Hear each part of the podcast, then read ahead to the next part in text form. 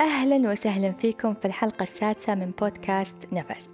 معكم سماح العثمان مدربة في السلام الداخلي ومدربة تقنيات العلاج بمجال الفكرة. في حلقتنا اليوم بنتكلم عن خيبات الأمل اللي نصاب فيها بسبب توقعاتنا العالية على أنفسنا أو على الآخرين وكيف ممكن تأثر على مشاعرنا وكيف ممكن نوازن توقعاتنا في هذه الحياة. لا تنسى تشترك في البرنامج حتى يصلك تنبيه كل يوم اثنين بحلقة جديدة. وأيضا لا تنسى تكتب لي رأيك لأنه يساعدني جدا في تطوير المحتوى اللي أقدمه.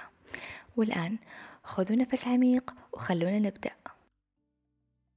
قبل خمس سنوات كنت أدرس في معهد جامعة جنوب كاليفورنيا. يعني مرحلة ما قبل الماجستير وكان يدرسني مدرس مختلف من نوعه مختلف في طريقة تدريسه. أول مرة بحياتي أدخل class وأنا مستمتعة وأكتسب معلومات بطريقة جديدة مو بطريقة علمية بحت. كان يشاركنا مسلسلات وقصص عشان نتعلم اللغة الإنجليزية ويخلينا نشوف برامج مستثمرين أقوياء في أمريكا حتى نكتسب آه، مفردات وكلمات الاستثمار باللغة الإنجليزية بطريقة ممتعة. باتريك بار رجل أمريكي متزوج من يابانية عمرها 46 سنة. ممتن له على كل العلم اللي تعلمته منه بطريقة ممتعة. في آخر يوم لي في المعهد أو لما انتهى الفصل آه، قررنا نعمل حفلة جماعية في الكلاس. فمن ضمن الفعاليات طلب منا أن كل شخص يسأله سؤال وهو راح يجاوب على هذا السؤال أيا كان. طبعا قبل ما أكتب السؤال أنا كنت عارفة قد إيش هذا الإنسان بحر من العلم والثقافات والكتب والمعرفة. سألته لو بطلب منك نصيحة واحدة في الحياة إيش راح تكون؟ قال لي don't set high expectations. بمعنى لا تحطين توقعات عالية في حياتك. تسعين بالمية من مشاكلنا في الحياة هي بسبب التوقعات العالية سواء على أنفسنا أو في علاقاتنا. أتوقع أن صديقي بيوقف معاي في هذه المشكلة بس ما وقف.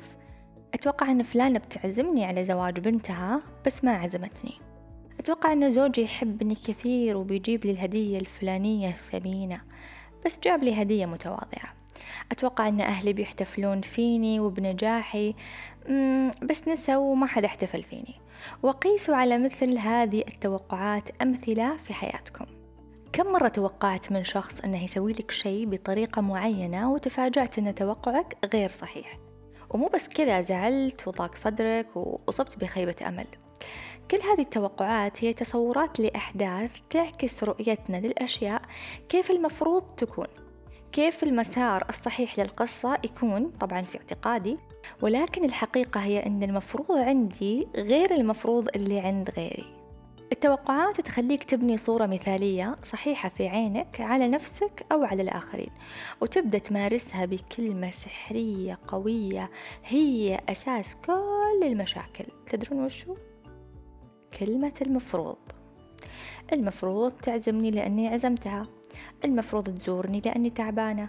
المفروض يشتري لي كذا لأنه يحبني. المفروض يوقف معاي لأني وقفت معاه. المفروض ما يزعلني لأن تونا متزوجين. المفروض والمفروض والمفروض. هالكلمة هذه مو بس خلتك تحط توقع لا خلتك تحط توقع وأنت متأكد مليون بالمية أنه صح.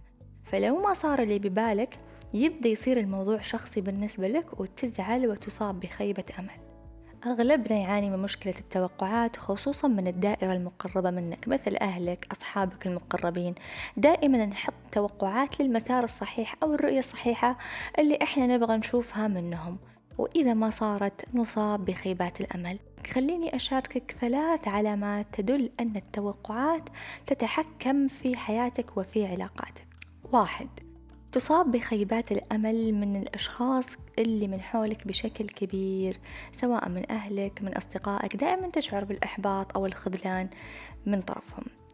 اثنين عندك مشاعر أن ما حد يهتم فيني أو ما حد يحبني زي ما المفروض يحبوني. لما ما يحققون السيناريو اللي أنت رسمته لهم لأنك تتوقع دائما الأفضل منهم.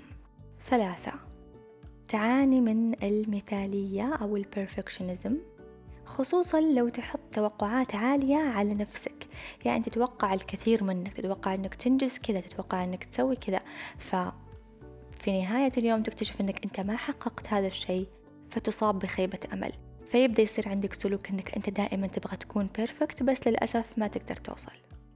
يقول ألكسندر بوب أحد أعظم شعراء الإنجليز في القرن الثامن عشر طوبى لمن لا يتوقع شيئا لأنه لن يخيب أبدا. معنى هذا الكلام أنك تتعلم كيف ما تحط توقعات على الآخرين.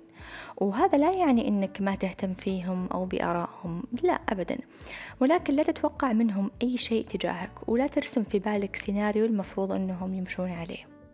حتى أهلك وهم أهلك لا تتوقع منهم أي شيء. وهذا الشيء بيحميك من التوتر والقلق وكيف هذا بيصير وإيش هذا بيصير وليش هم ما سووا لي كذا. وبيحميك أيضا من مشاعر الغضب الداخلي من خيبات الأمل والإحباط وممكن من خسارة العلاقات. تعلم كيف تتحمل مسؤولية سعادتك وتعلم كيف تناقش وتطلب.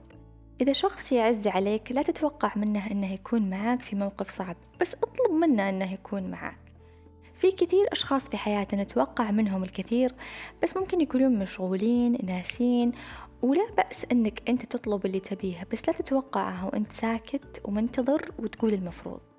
أعرف أنه صعب أنك تطلب أو صعب أنك تتوقف عن وضع التوقعات خصوصا من الناس المقربين منك.